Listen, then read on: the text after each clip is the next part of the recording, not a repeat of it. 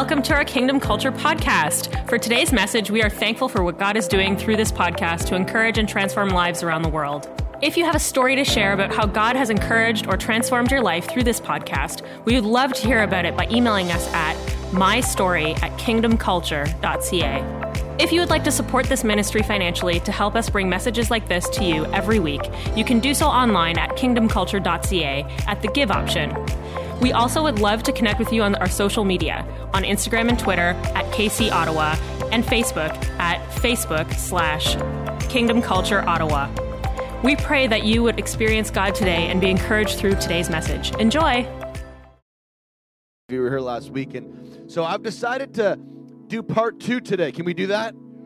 I didn't even really get into the message last week, but we will a little bit more this morning. And I want to give a little bit of a recap because I don't want to take up too much time on regurgitating what was already shared last week. But we've been talking about this idea of the revelation of generosity. We, we came into this year, we had three things that we felt were going to frame the year ahead, and that was the revelation of community, the revelation of generosity, and the revelation of the gospel. And we were going to unpack these things in various ways throughout the year that they would frame and shape and reshape some of the landscape, the spiritual landscape of this house and of our personal lives. And so we spent the first four months on community, probably, and kind of unpacked that, dove into that, highlighted some stuff around that area, and are continuing, of course, to do that. And it's kind of always sort of around us. But then the revelation of generosity is sort of the season we're in now. And so we're unpacking that. What does that mean? What does that look like? We talked about addressing the sin of Achan in Joshua chapter 7, where it says, in 7 verse 1, it says that Israel violated the instructions of the Lord in regards to taking some of the dedicated things that were to be dedicated to the treasury. But it was never Israel that did that. It was one man named Achan, yet God looked at one man's sin in the lens of the whole community. That's isn't that kind of kind of sucks, doesn't it? It's like it kind of sucks. Like we're punished for one man's sin. As a result, they lost the next battle. They went to face Ai and they were confident. We just won against Jericho. Like we got this. Little did they know that Achan had stolen some gold, some silver, a beautiful robe, and hid it. And then he lied about it. He hid it and then he lied about it, stored it in his tent and they couldn't advance because they didn't obey and listen to the instructions of God. And I shared this this idea that there are seasons of our life where God focuses on introduction, and then there are seasons of our life when God is like, now it's about instruction. Introduction versus instruction. In the wilderness, Israel was introduced to the provider in a whole new way.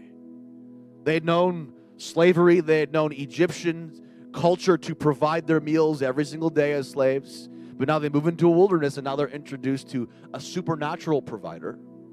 They're here, they're, they're getting manna, they're getting quail every day, supernaturally. They're introduced to a whole new side of God they've never seen before. But then they transition after 40 years out of this place, and now it's about the instruction. If you just listen to my instruction, you'll conquer, you'll win.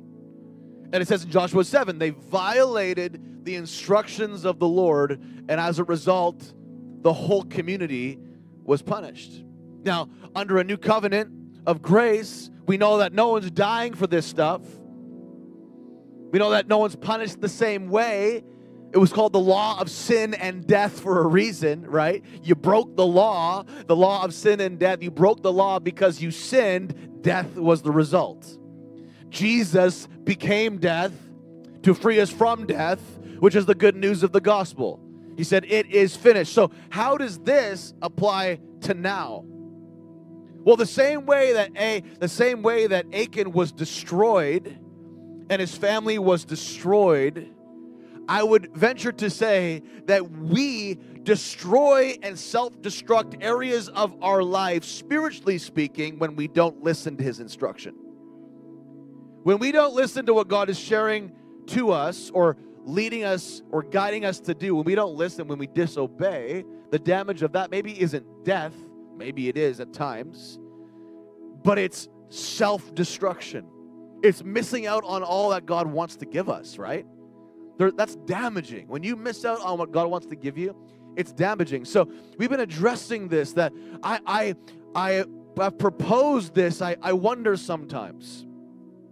I wonder sometimes if the reason why the church is not at the center of society like they should be is because of the sin of Achan. Where there are people within commu- the spiritual community of God withholding what's God's, hiding it away for fear that they won't have enough, withholding from God, whether it's the time, whether it's your gifts, whether it's your finances, withholding from God in any way, anything that God has said, I want it, we withhold it. And I wonder if we as a community as a whole, the Big C church as a whole, isn't the prominent people group in society changing the world like they could and should because of the sin of Achan. I propose that I believe that there is an element of that to be true. That when we're all in, imagine a body of Christ across Canada that was just all in in every area that they were called to be all in on. What would happen? What would happen? Reformation would happen. Like, like culture would change, absolutely. I mean, imagine now in a small community if everybody carried weight in a small community.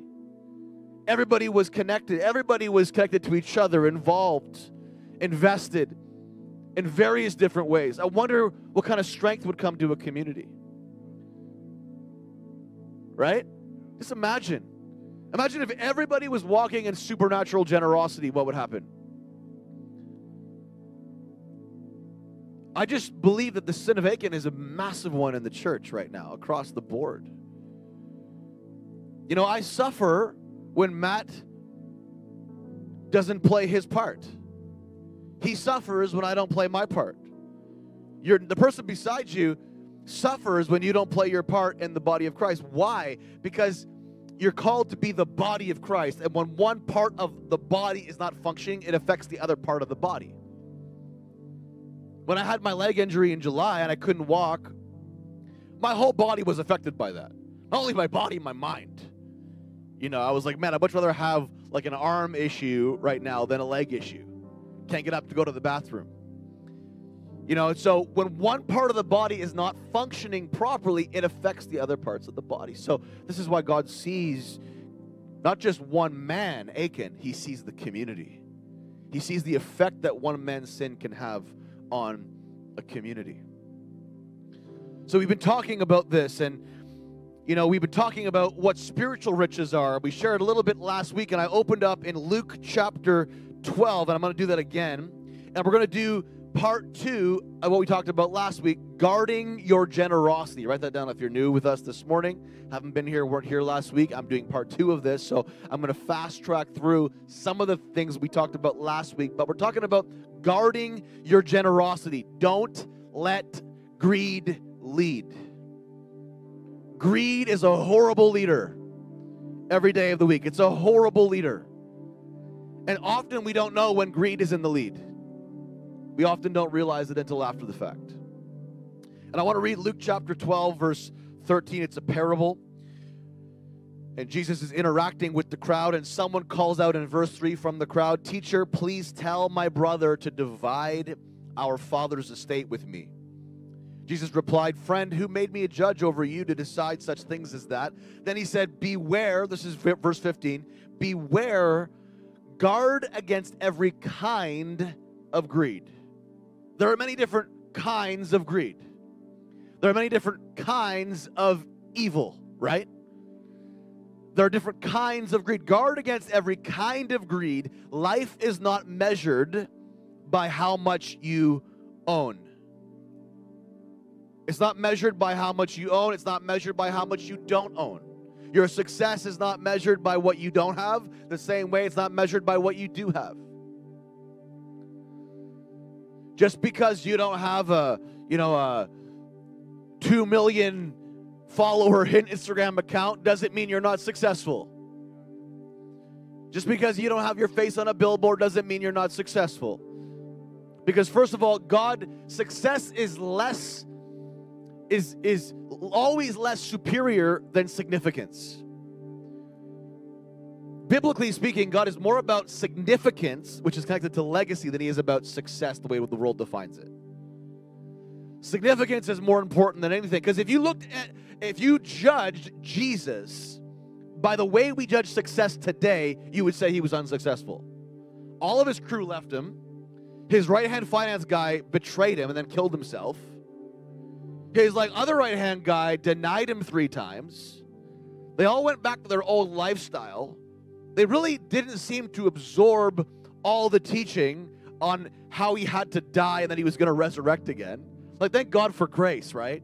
Thank God for grace. His grace is an invitation to come back into the fold. And he had that when he was walking as a resurrected man. But thank God that he's a man of grace, that he is grace. He's the epitome of grace and truth.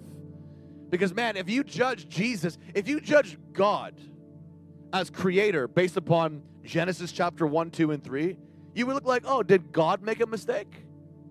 Because wasn't it God's intent for sin not to be rampant in the land? And yet God created two people that screwed it all up. Did God make a mistake? No, God gave us free will. We made the mistake and we blame God. So if you judge based upon the world's idea of success, maybe you could say that Jesus was a failure, but we don't judge the same way the world judges. His action, what he did, who he was, was significant. We get success from significance, we don't get significance from success. Verse 15 of chapter 12, it says this in the message translation. I like how it says it.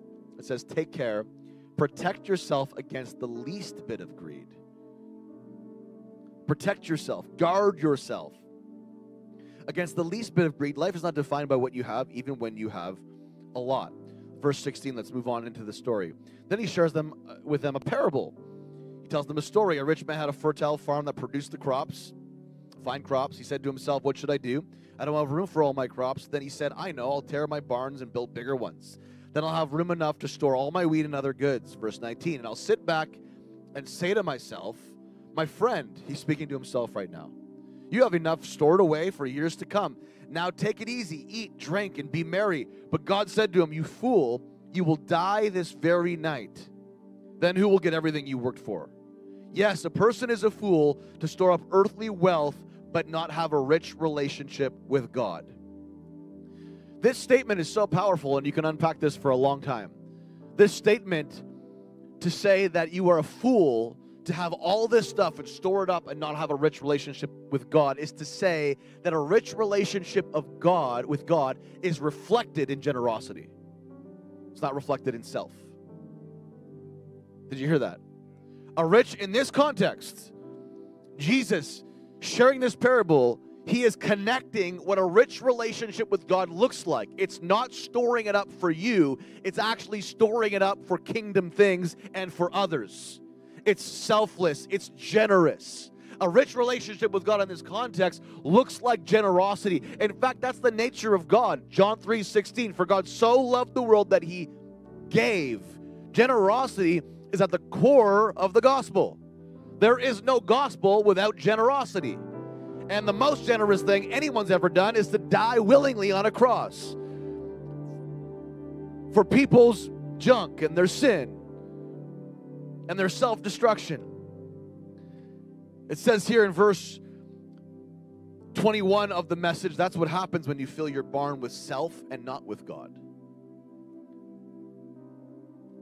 When you fill your barn with self and not with God. Here, this guy is, he's like, he's building the business, he's building the thing. He's like, he's got, but his motives were a little, probably a little off, don't you think? How can I get more? Well, I know I'll tear down the old barns that are already full and I'll build bigger ones so I can acquire more. But really, there's no intention in his heart to actually steward and manage in generosity what he's been given. It's just a matter of him hoarding, a matter of him, look what I've done. The reason why it's hard for a rich man to enter the kingdom is not because of their riches. It's because of the way they went, the way, the way they perceived their riches. God was addressing the mindset that a rich man, it's harder because at times when you're really rich, you somehow think that you did it all yourself. And somehow you cannot see and you're blinded to the fact that God is still your source. And we're going to get into this a little bit because this is all through Deuteronomy as well. This is in the preparation that God God had had had written out for them, written in Deuteronomy for Israel to cross over into the promised land. He was preparing them because you're going to have these challenges when you get there. You're going to have these same challenges. Verse 22 of Luke chapter 12. Let's go back to the story. Then turning to his disciples, Jesus said, That is why I tell you not to worry about everyday life, whether you have enough food to eat or clothes to wear. For life is more than food, and your body more than clothing. Look at the ravens. They don't plant or harvest or store food in barns, and God feeds them. And you are far more valuable to Him than any of the birds. Can all your worries add a single moment to your life? And if worry can accomplish a little thing like that, what's the use of worrying over bigger things?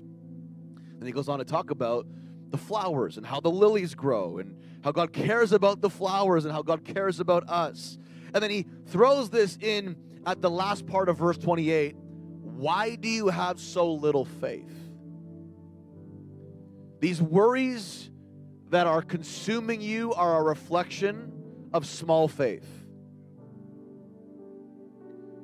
Hoarding and being greedy for more is a reflection of your little faith.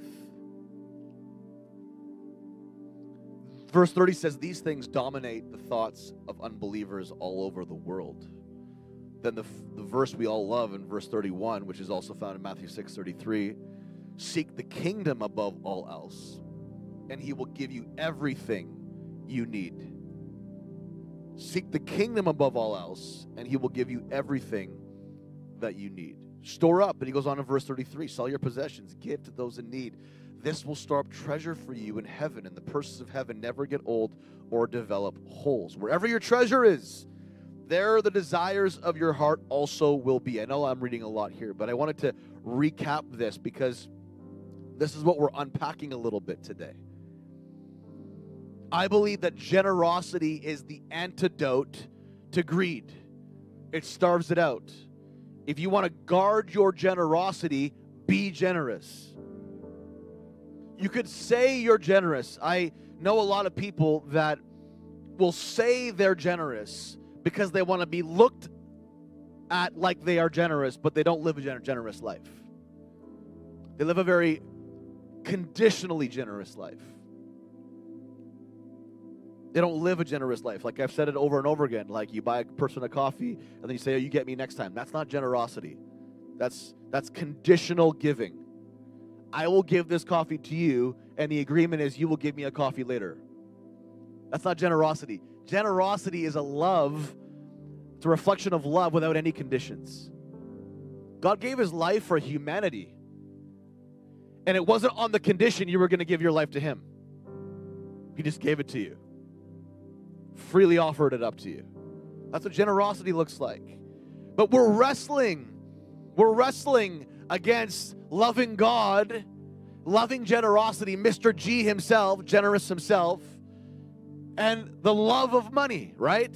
This is the wrestle. The two gods that you're going to wrestle with the most probably in your life are these two the love of God, loving Him with everything, surrendering everything, and the love of money. Matthew 6 24. There's two masters, two gods at work. No one can serve two masters. You'll hate one and love the other. You'll be devoted to one and despise the other. You cannot serve God and be enslaved to money. And at the, in, at the core of being enslaved to money is greed. And even if you are struggling and don't have a lot, it doesn't mean you're not greedy. Sometimes people that have the least are actually the most greedy. The same way that you think sometimes people that have the most are the most greedy. Yeah, there's greed on both sides. Greed, once again, is not about what you have or don't have. It's about a mindset, what's driving you. And we're going to get into this in a second. I want to talk about this guarding your generosity by guarding our motivations. Right? Write this down, number one. I want to unpack two really important themes this morning around guarding our generosity. We didn't get here last week, and like I said, I'm not going to have time to recap everything last week, but I wanted to build a little bit of a framework again. But number one, we have to guard our motivations. If we're going to guard our generosity, we have to guard our motivations. What drives us? Why do we buy what we buy? Why do we do what we do? Why do we fill our schedule with what we fill our schedule with? What is driving our lives? He says in Luke 12 15, beware, guard against every kind of greed. How do we do that? Pay attention to our, more, our motivations. Because every kind of greed is every kind of evil. And this is a direct link and connection to 1 Timothy chapter 6 verse 10. When Paul was helping Timothy as a young pastor, pastoring probably for 5 years at the time, how do I how do I lead these these uh, this church and how do I lead the rich? How do I lead them? Because there was some rich people in his his community, and how do I lead them? How do I help them? How do I pastor them? How do I guide them? And Paul says this to Timothy: "For the love of money is the root of all kinds of evil." Sounds like to me all kinds of greed. The love of money. It's not money. Money is good. Money is really good. How many like money? It's the love of money. It's the worship of money. It's the adoration. It's the idolatry of money that is the root of all kinds of evil. I hear people all the time in the secular space take this out of context and say, people always say money is the root of all kinds of evil. No one says that. No, the Bible says the love of money, it's the worship of money is the root of all kinds of evil. And this is Matthew 6:24. This is the wrestle. It's the master. This is Jesus at the Last Supper. One side is the love of God, John the Revelator, who is known as the disciple whom Jesus loved, who represented grace. His name actually meant grace. And on the other side of Jesus was Judas, the love of money. And at every table in life, we are going to wrestle with the love of money and the love of God. This is Matthew 6:24. Jesus represented his own statement in Matthew 6:24 at the Last Supper, sitting beside the love of God and sitting beside the love of money. This is what's going to happen to all of us. We are tempted to either love one or love the other. You pick in this verse of Luke chapter 12, verse 15, where it says, Every kind of greed, if you break this word down uh, of types of greed, it actually means all forms of declension or moral deterioration. Beware and guard against every type of moral breakdown in your life. This is Matthew, this is 1 Timothy 6, uh, verse 10. All kinds of all kinds of evil, the root of all kinds of evil Protect yourself, guard your generosity, guard your motivations, because you don't want to be trapped or enslaved to this moral breakdown because of greed in your life. When Paul says to Timothy, For the love of money is the root of all kinds of evil, that word love literally means extreme greed for wealth or material gain. It's an insatiable desire for material gain, social value, such as status or power. How many, how many feel like this is coming at us all the time? Like uh, commercials, like everything, right? This comes at us all the time. And let's just be honest are, are we ever tempted? Like, man, I'm not enough. Like, I, man, I suck. I, I don't have the car. I don't have the thing. I don't have the house. I don't have that. I don't have this. And people say I should have this by this age. I don't have that. I don't have this. And we compare ourselves, right? And we could get trapped in greed in those moments and be tempted to, to, to want something that maybe isn't for us right now. Because greed is made manifest when we operate outside of the timeline of God. When I want something before it's time, God knows sometimes that it's going to be brutal for me. It's not going to help me. It's going to it's going to break me. It's going to it's going to break me down. If I get something too early in life, Proverbs Solomon said it like this, an inheritance obtained too early in life isn't a blessing in the end. Some things that are obtained too early in life are not a blessing in the end. And so God withholds and holds you back from some things to protect you. But then greed has a way of pushing through God's holding you back and making something happen only to find destruction on the other side. I mean, we've all probably done it, right? Maybe you invested in the investment because of the FOMO, the fear of missing out. Maybe you've like did the thing, you bought that thing because you thought you weren't going to get it again on sale or whatever, right? And your motivation was almost like instead of wisdom, it was fear. Well, if fear is leading you in your money decisions, greed is at the door.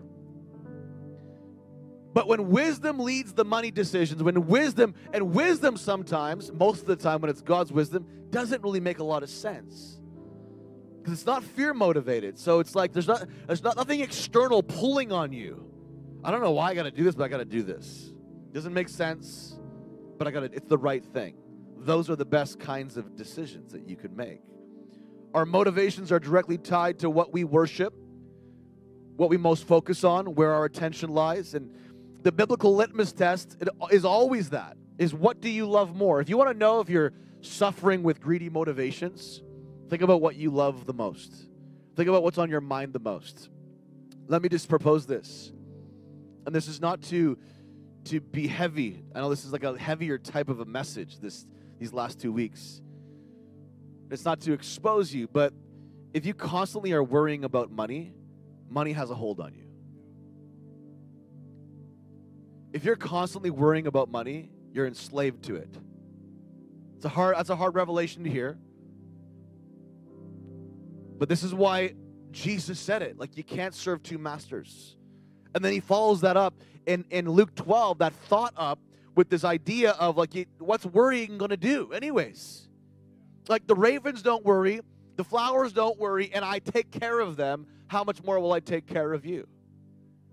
But God, I but but but and then you think about it, like He's taking care of you this far. We have a breakthrough and then another problem happens and we forget the last breakthrough. So really then God hasn't taught us anything. Or we haven't learned anything. And sometimes those things will repeat themselves until we learn something. Because the same thing's repeating for a reason. So you break through, and then you have another challenge that's similar to the last one, but looks different, it's expressed different, smells different, tastes different, and you forget what he did before. And you're back at the same exact place you were in the beginning. And God's just waiting for you to learn the lesson He's trying to teach you by repeating the same thing over and over again in different contexts. Are you with me this morning? Are you hearing this? And this is why this is so important. I love this. You got to please, I'm like, I know I'm going to be scripture heavy this morning, but this is why I love Deuteronomy as a preparation book to get Israel ready to when they land in the promised land, they don't screw it all up. And in Deuteronomy chapter 8, verse 9 to 14, let's read this together, please. This is, this is powerful because I've said it over and over again that it's actually more dangerous when you've had the breakthrough than when you don't. When you have nothing and you're wrestling it's like you have nothing to lose, right? You're just wrestling, you're breaking through. You're living in a more dangerous place once you break through. Because the enemy will do whatever he can to take you out of that breakthrough and out of that place you just occupied. It happened to Israel. They broke through Jericho. Man, their pride set them up for some disaster. Like, oh, we don't even need to try this next one. We got it. And they lost the next battle. Be careful. And it says in Deuteronomy chapter 8, verse 9 to 14, it is a land, talking about when you get to the promised land flowing with milk and honey. Remember, they've been in the wilderness like lifestyle for 40 years. Okay, they've had quail at night. They've had manna in the morning, which is like a little honey wafer that would fall on the ground. Supernatural food provision for 40 years. Their clothes didn't wear out. Okay, maybe they weren't living the lavish lifestyle. They weren't living in castles. They weren't living like the rich, wealthy life they were surviving, okay? They were surviving. The promise was they'll get to a place where they will when they will thrive.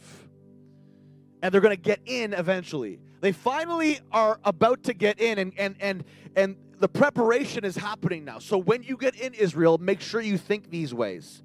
So he's talking in Deuteronomy chapter 8 verse 9 to 14 speaking to them as a group saying, It is a land, speaking of the promised land, where food is plentiful and nothing is lacking. It's not like the land you're living in right now. It is a land where iron is as common as stone and copper is abundant in the hills. When you have eaten your fill, listen to this when you have eaten your fill, be sure to praise the Lord your God for the good land he has given you. He's reminding them, like, when you have, when you start tasting of the land, taste of the new season, the financial breakthrough, you get the new promotion. When you get there and you've got the, how many in this room have worked so hard to get somewhere and they got there and it was like, it doesn't feel what you thought it was going to feel like?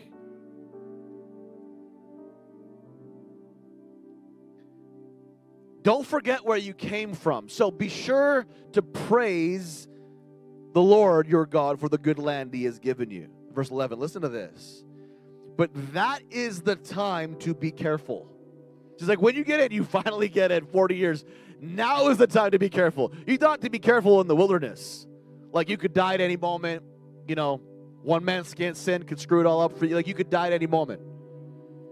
But now is the time. Once you've broken through, now is the time to be careful. Beware that in your plenty, in your breakthrough, in your financial success, you do not forget the Lord your God and disobey his commands, regulations, and decrees that I'm giving you today.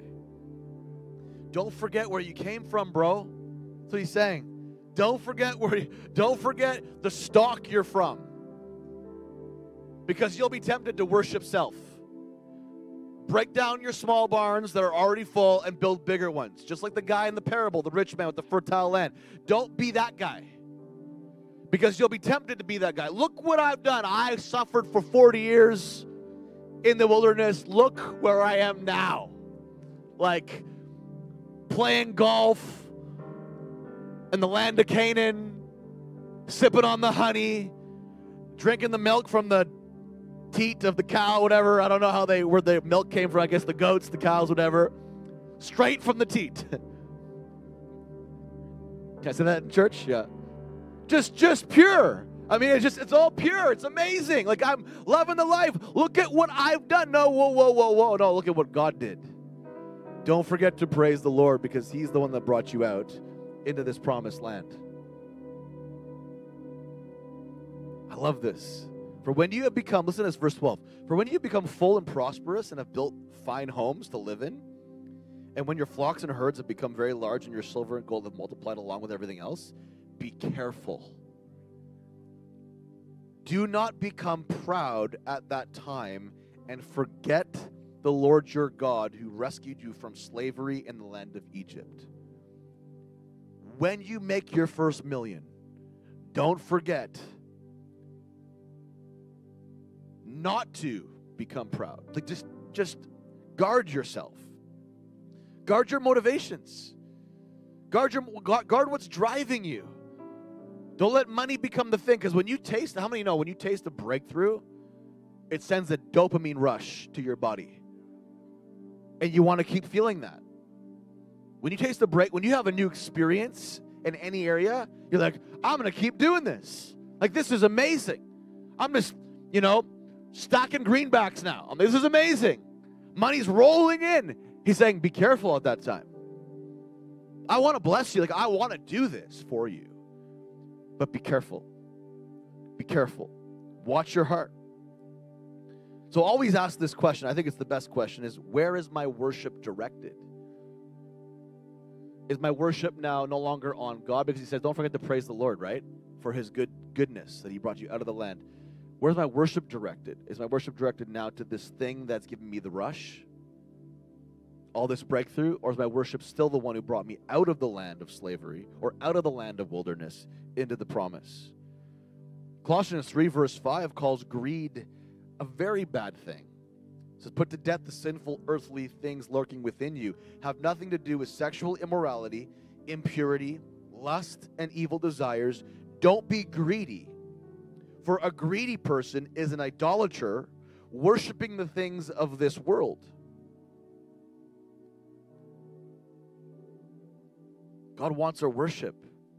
And I believe that one of the reasons, one of the reasons among many why God, and we've taught about this, we teach about this, we believe this in this house, one of the reasons why it's so important for you to trust God with your finances in the context of the house of God is because He wants your worship in the context of the house of God.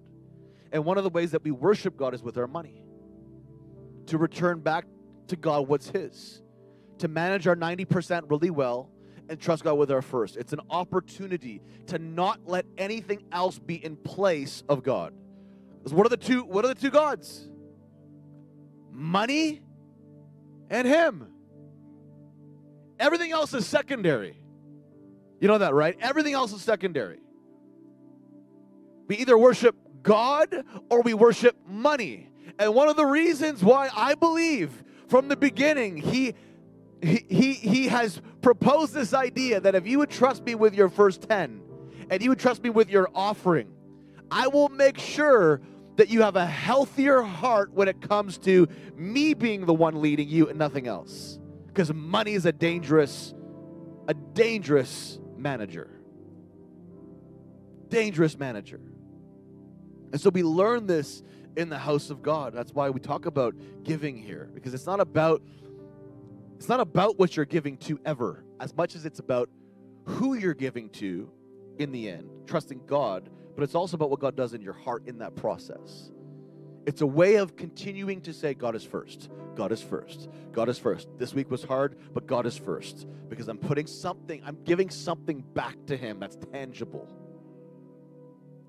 Are you with me this morning? Man, I, I know I've learned more so in the last 20 years, and I've learned to, to, to identify it better when greed is leading a decision in my life. You know, when I've had had an investment opportunity or something and I felt the fear of missing it, and then I quickly take action, and then I see the destruction of that. And then I realized, okay, it wasn't wisdom that have ha- was leading me in that moment. Now I'm a lot I can smell it a lot better now. So I'm less I'm I'm less quick to rush to decisions that are driven by FOMO because often the fear of missing out, like I said, is just simply the entryway for greed. It's a mask for greed. And I've learned to identify this. In fact, some of the best business investors, financial investors, will tell you invest when people are in fear, take out your investment when people are greedy. Buy when they're in fear, sell when they're greedy. Some of the best business, some of the best business investors you will ever meet will say that statement to you. People that have made billions of dollars in the stock market, for example. Sell when people are greedy, buy when everyone's in fear. A biblical definition of greed, I want to just write this out for you, and if you can take a picture on the screen, probably I think I have it up there. A biblical definition for greedy or being greed in greed is lusting for a greater number of temporal things that go beyond what God determines is eternally best. See, temporal things are not bad. It's the lust for a greater number of them that go beyond what God determines as best for your life. It's going outside of the parameters of what's healthy for you. Biblical commentary, John Rittenberg uh, Bog says this describes greed as ruthless self seeking and an arrogant assumption that others and things exist for one's own benefit. Self seeking, selfishness. I love this. The Scottish moral philosopher known as the father of modern capitalism, Adam Smith, wrote in The Nature and Causes of the Wealth of Nations, listen to this, sta- this statement, that it is not from the benevolence of the butcher, the brewer, or the baker that we expect our dinner, but from their regard to their own interest. Did you hear that? Take a picture of that. Is it on the screen? It is not from the benevolence of the butcher. No, it's not up there. Oh, yeah, it is up there.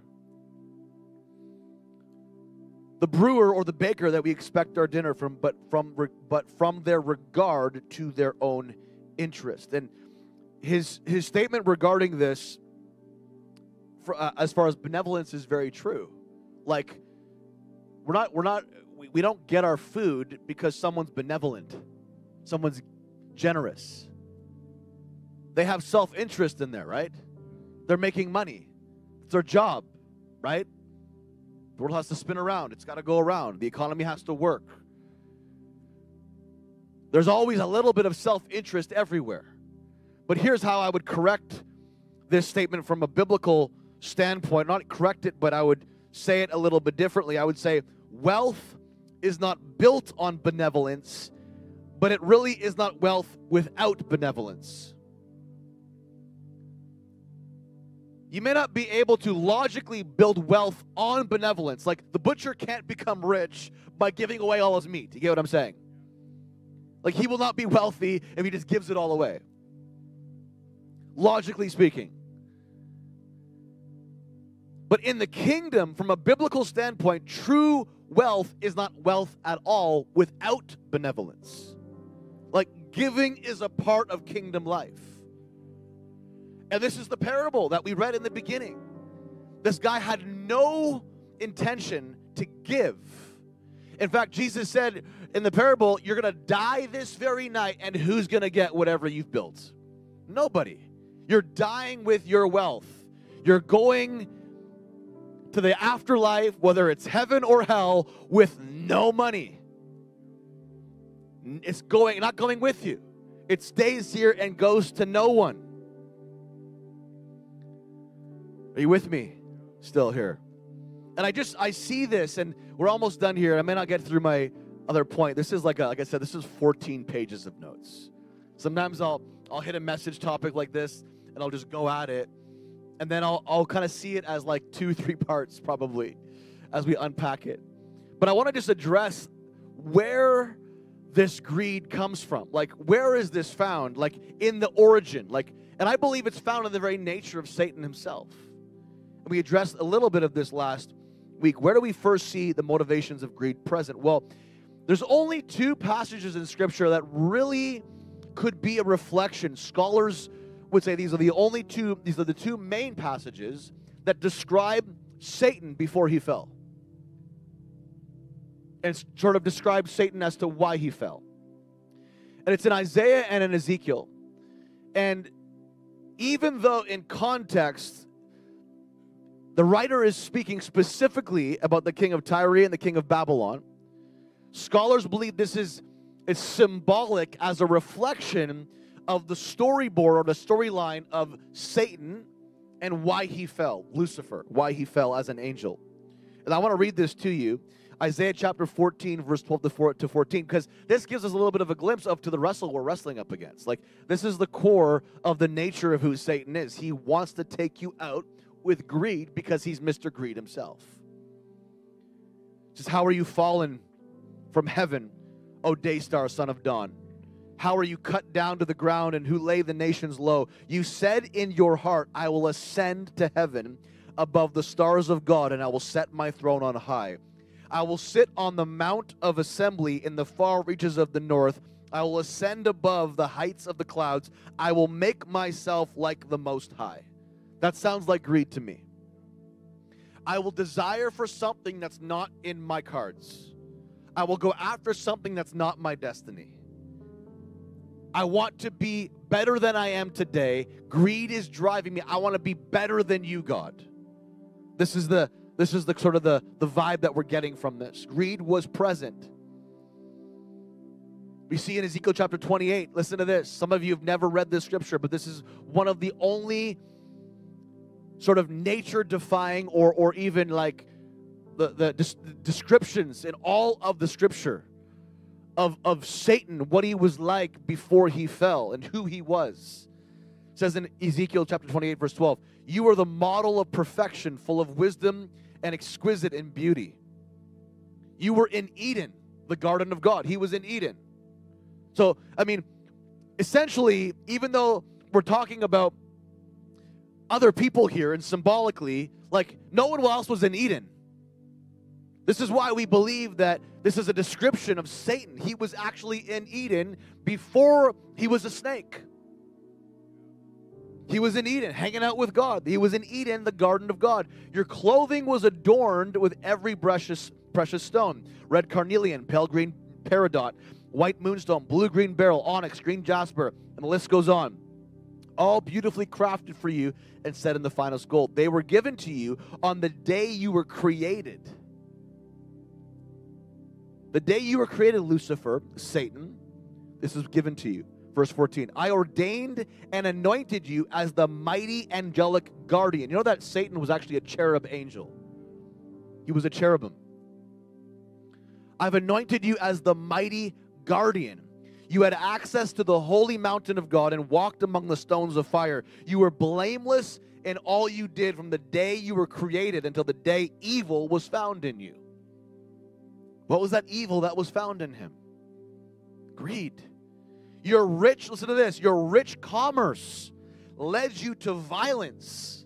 Your love for more, your obsession with more led you to violence and you sinned. So I banished you in disgrace from the mountain of God. I expelled you, Almighty guardian, from your place among the stones of fire. Your heart was filled with what? Pride because of your beauty. Now listen to this. Your wisdom was corrupted by your love of splendor. Greed was found in you. So I threw you to the ground and exposed you to the curious gaze of kings. continues on and it talks about his dishonest trade. And I don't want to get into this. There's so much to unpack here. I don't have time to get into this. But greed, fueled by pride, was at the very core of Lucifer before it all went down. And this is the same wrestle we have today, you guys. It's the same wrestle. It's the same wrestle. God wants to set you free from greed. Guard that generosity. Guard your motivations. I remember in an encounter years ago, I, I, I, I, uh, I won't go into the details, but I had this really intense encounter with God where I saw the foundation of Satan's domain. I saw it. I was walking on it actually. And the whole foundation was covered in coins, in money. All of it. It was dark, everywhere you walked, and the found. I remember in this encounter thinking to myself, man, the foundation, like the very floor from which the enemy builds everything on, is the love of money. And this is the very thing that Jesus warned us against in Matthew 6 24, the love of money. And I just believe that God in this hour wants to deliver his church from the love of money. And one of the ways we do that is to start being generous with what God's given us our time, our skill, our finances, all the things that God has entrusted to us, to start being generous because that's the antidote to protect, protect ourselves against falling into the trap of greed. I want you to stand up with me just as we, we close here. I didn't get to point two. That's okay. I'm just really just leaning into this, trusting that it's going to come out how it needs to come out because, and I know I was scripture heavy this morning, but I want to hopefully unveil to you some of the realities of why this is so important to deal with. Some of you might feel like, man, that was like a really heavy, heavy message. Like I, I, I don't know how it applies to me. I just believe the Holy Spirit's going to speak to you this week about how it applies to you. Maybe, maybe fear has been knocking at your door in the area of your money, in the area of your time, in the area of your relationships, in the area of whatever it is that God has entrusted you with to be generous with. Maybe fear's been knocking at that door and saying, if you do this, if you do that, you're not going to have enough. You're not going to have enough time left. You're going to be emotionally spent. You're not going to be able to give what you need to give to that person, this person, or whatever the case may be for you. I don't know what the struggle is for you, but God wants to deliver you this morning. I really believe that. If you just raised your hands just for a few moments. Holy Spirit, I'm praying for a spirit of deliverance to fall on this room, over your people this morning in the area of greed, God. Like some of us in this room, God's been speaking to you and you've still not acted yet because you're waiting for the right, like you're waiting for like cart things to line up. Let me tell you, things don't line up until you act. Some of you are waiting to obey God once things line up. You're like, God, I'll do this when this happens. And God's like, no, no, no, no. I've already asked you to do it. You know that. When you do it, those things that haven't lined up yet will line up. But God, it makes no sense. And God's like, exactly. Because kingdom life makes no sense. It's not logic, it's faith centric. It's not logic oriented. And there are steps of faith that God is calling you to take in this season that if you would just trust Him, you're going to win the battles. Don't be like Israel and don't withhold from God what's His and expect to win battles He's told you He's called you to win. It's about the instruction in this season. Listen to what God's saying to you and step into what He's calling you to do in Jesus' name. Let's just worship our way through this moment right now. I just feel like we need to worship our way through this moment. God, you're delivering us this morning. God, if there are people in this room that don't know you, I pray that right now, God, there would be a heart that would be open. You says that you said in Romans 10 that if you confess with your mouth that Jesus is God, He is Lord, and believe in your heart that He was raised from the dead, we will be transformed. And in this moment right now, God, we just I pray for anybody in this room that has not yet encountered you in a real way, that you would overwhelm them with your forgiveness, overwhelm them with your kindness, overwhelm them with your love right now in Jesus' name.